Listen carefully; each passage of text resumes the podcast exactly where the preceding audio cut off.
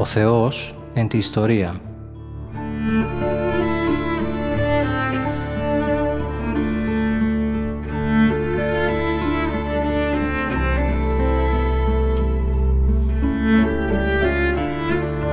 Περιδιαβαίνοντας την Παλαιά Διαθήκη με το Μητροπολίτη Γόρτινος και Μεγαλοπόλεως, Κύριο Ιερεμία.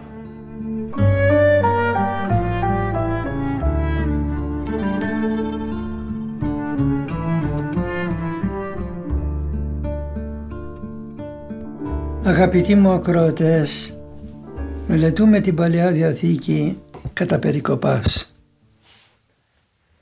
Μία εκλογή κάνουμε μερικών περικοπών και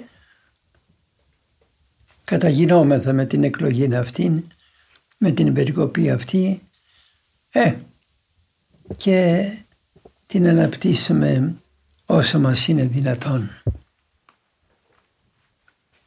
Στο προηγούμενο μάθημα, εκπομπή, είχαμε παρουσιάσει ένα περιστατικό του προφήτου Ιερεμίου.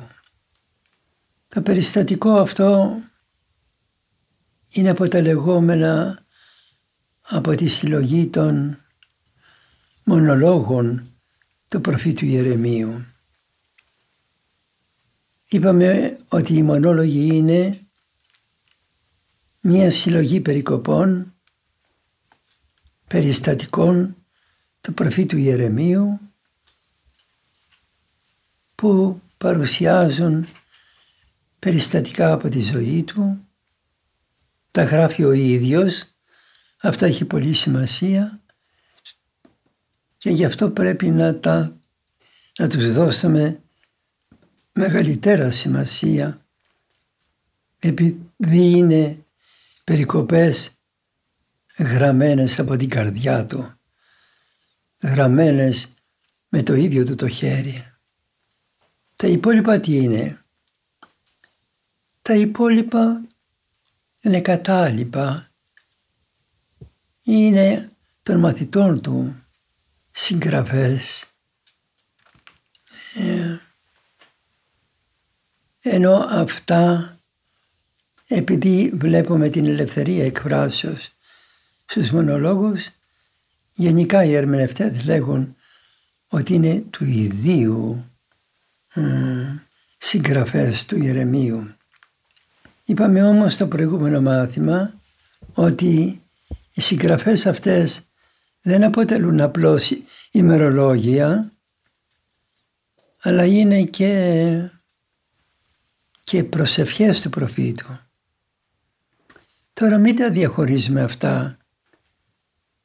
Εμείς όταν γράφουμε το ημερολόγιο, γράφουμε ημερολόγιο και ε, μερικές φορές, συγγνώμη για την έκφραση, χαζογράφουμε. Οι προφήτες όμως, όταν γράφουν ένα το ημερολόγιο τους, προσεύχονται. Ε, την ώρα εκείνη απευθύνονται στο Θεό. Και γι' αυτό δώσαμε την ερμηνεία ενός ξένου Γερμανού ερμηνευτού ότι πρόκειται περί προσευχών και δια τούτο αρχίζουν με την επίκληση του ονόματος του Θεού το Γιαχβέ, το Κύριος. Θα μπορούμε λοιπόν χωρίς να αφήσουμε την πρώτη ερμηνεία που ξέρουμε ότι πρόκειται περί ημερολογίων, να προσθέσουμε και αυτό το δεύτερο ημερολογίων προσευχών. Γιατί οι Άγιοι στα ημερολόγια τους δεν γράφουν αναμνηστικά μερικά περιστατικά όπως εμείς, αλλά, αλλά εκθέτουν, προσεύχονται εκείνη την ώρα και είναι προσευχές αλλά πρέπει να τα, γι' αυτό και πρέπει να δούμε τους μονολόγους με σεβασμό και ευλάβεια. Στο προηγούμενο περιστατικό το οποίο μελετήσαμε είδαμε ότι εκάλεσαν τον προφήτη Ιερεμία σε ένα περιστατικό, σε, σε ένα γεύμα, αυτό ήταν το περιστατικό σε ένα γεύμα στην πατρίδα του Αναθώο. Ένα μικρό χωριό είναι κοντά στα Ιεροσόλυμα. Βλέπετε τα μικρά χωριά βγάνουν μεγάλους άντρες. Ιεροσόλυμα, τα Ιεροσόλυμα δεν έβγαλε τίποτε. Και πραγματικά το βλέπουμε από την ιστορία ότι μεγάλοι άντρες βγαίνουν από μικρά χωριά. Ε, κατά το περιστατικό αυτό, οι άντρες Αναθώθ, δηλαδή συμπατριώτες του προφήτου Ιερεμίου, εκάλεσαν τον προφήτη στην, στην πατρίδα τους, ίσως και εκεί να έμεινε, από κάτι χωρία που είδα, μου παγιώνεται η ιδέα ότι έμενε στην πατρίδα του, τον εκάλεσαν σε ένα γεύμα.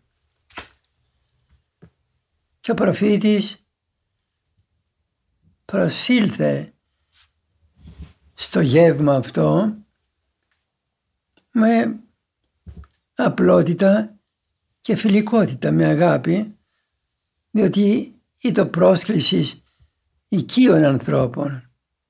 Γιατί κάπου παρακάτω λέγει «Εκεί και η αδελφή σου». Και αν δεν το λέει με τη γενική έννοια το αδελφή, με, με την ειδική έννοια, και αν δεν το λέει, και το λέει με τη γενική έννοια των συγγενών, το ίδιο είναι.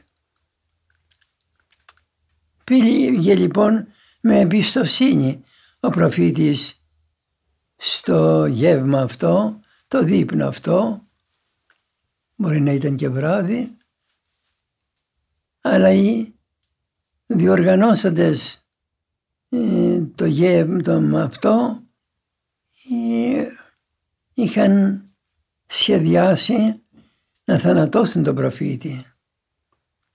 Γιατί; Γιατί τρόπον ε, μας ξεφτέλησες. Όλο για σένα λένε, εναντίον του. Και με σέναν προσβάλλεται και το χωριό μας.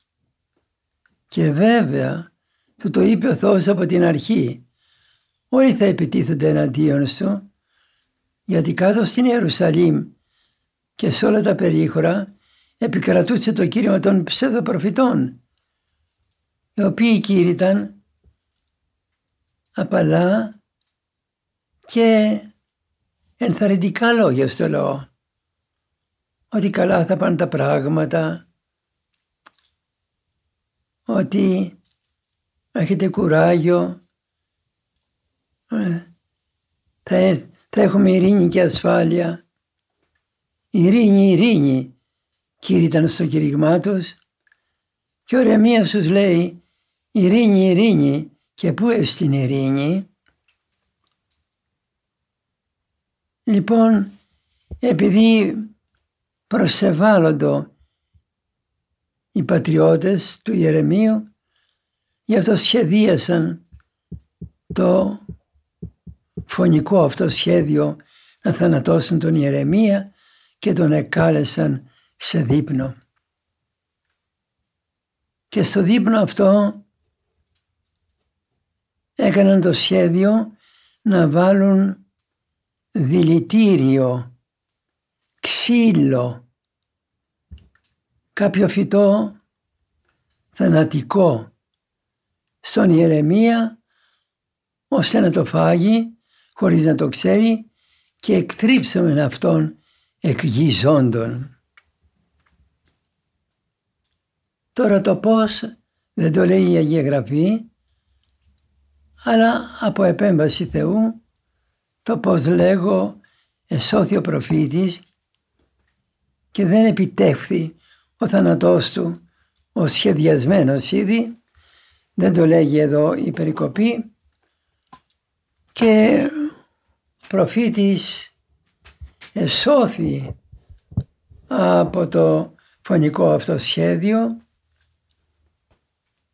και απευθύνθη στο Θεό Πού αλλού να καταφύγει. Αυτός του έδινε να πει αυτό το κήρυγμα, απευθύνθηκε στο Θεό για να πει τον πόνο του, το παράπονό του. Στο 11ο κεφάλαιο του βιβλίου του, στο τέλος, το 18ο στίχο, αρχίζει να λέγει για το περιστατικό αυτό και δεν λέγει επιθετικά λόγια, λέγει, εδώ αρχίζει το ημερολόγιο του, η προσευχή του. Αρχίζει με τη λέξη Κύριε, γνώρισόν με και γνώσαμε. Πες μου Θεέ μου, που έπτασα, τι πρέπει να κάνω να και γνώσουμε, να γνωρίσω τα πράγματα είδον τα επιτιδεύματα αυτών. Το πώς τα είδε, δηλαδή κατάλαβα το σχέδιό τους, κατάλαβα τα επιτιδεύματα αυτών, τις επιδιώξεις των. Με κάλεσαν για γεύμα. Εγώ δε, ο σαρνίων άκακον, αγόμενον τους δίεσθε ουκέγνων. Και εγώ πήγα στο γεύμα στο δείπνο σαν άκακα ορνάκι. Ουκ δεν ήξερα που με πάνε, τι σχέδιο έχουν. Η έκφραση «ο σαρνίων άκακον» υπενθυμίζει τον θάνατο του Κυρίου ημών Ιησού Χριστού πορευόμενον για, για καταδίκη για το Σταυρό του. Όχι μόνο από αυτό, αλλά και από άλλα και άλλα περιστατικά που έχουμε, ο προφήτης Ιερεμίας η προτυπώνει τον Πάσχοντα Μεσσία, προτυπώνει τα παθήματα του Κυρίου ημών Ιησού Χριστού.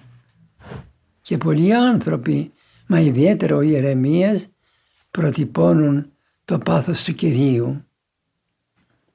Τέλος πάντων, με αιτία το περιστατικό αυτό, υποβάλλει ο προφήτης στον Θεό ένα ερώτημα.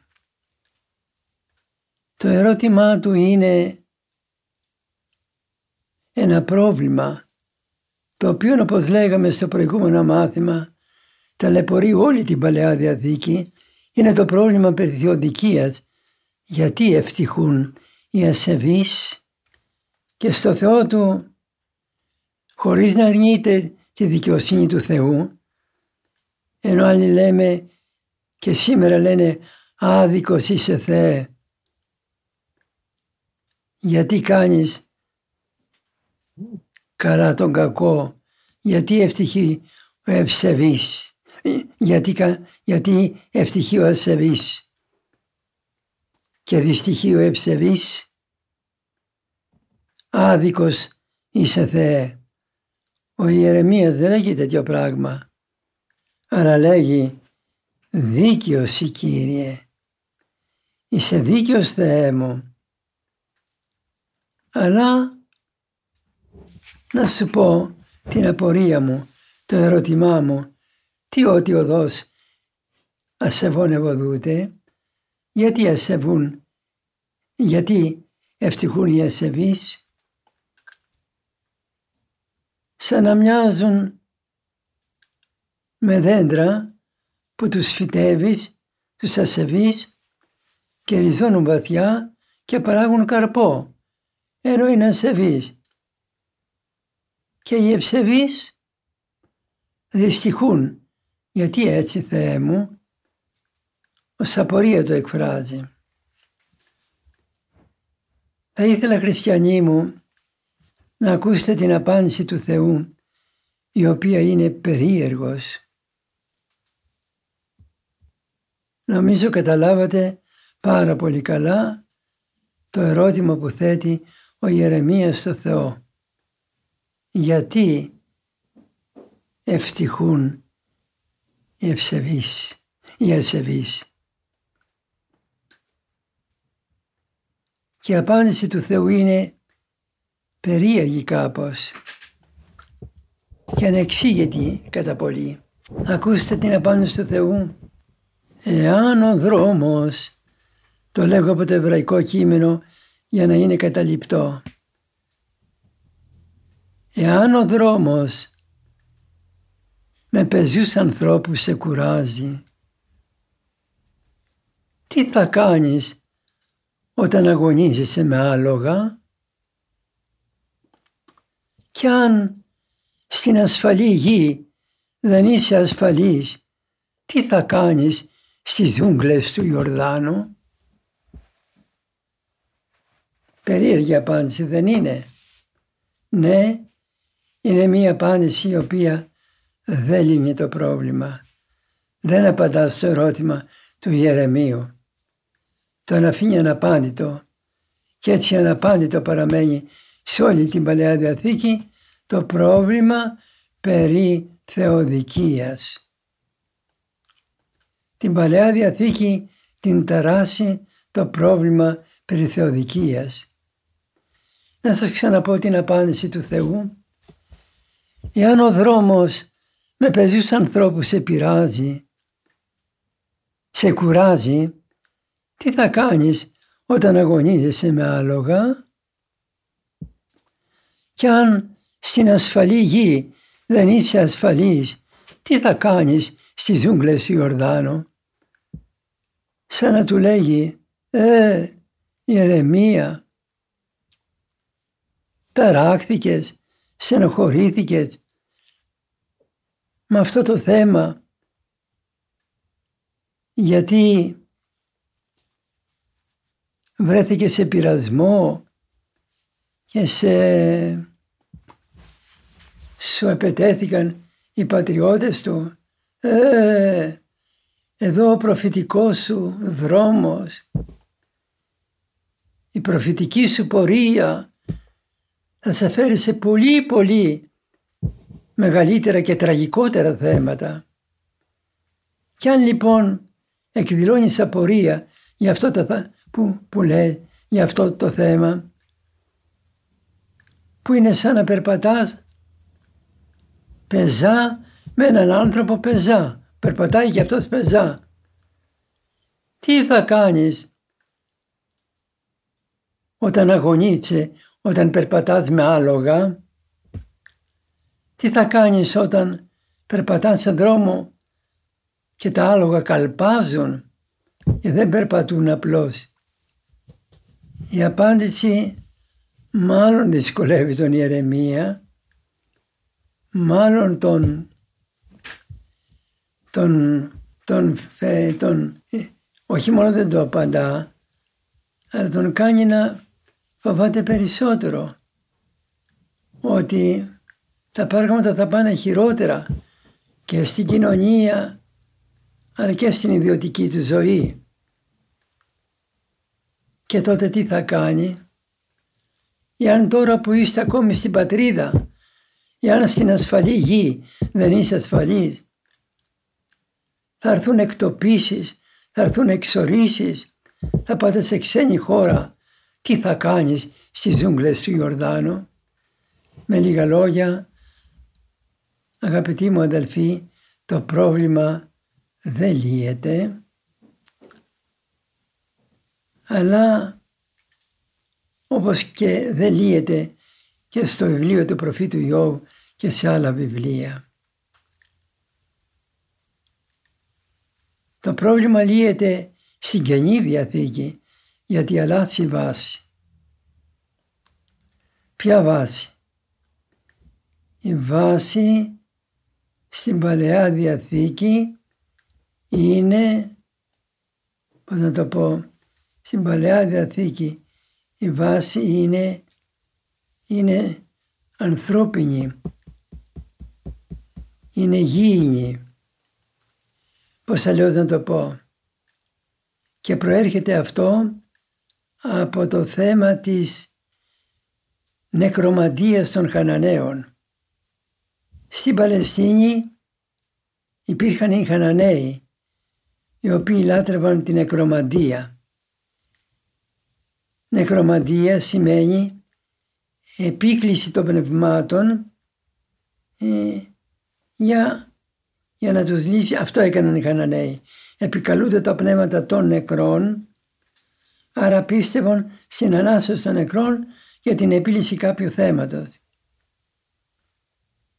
Για τον πόλεμο τώρα της Παλαιάς Διαθήκης εναντίον της νεκρομαντίας, στην Παλαιά Διαθήκη δεν αναπτύχθηκε η διδασκαλία της Αναστάσεως των νεκρών, αλλά η θεολογία της ήταν εγκόσμια.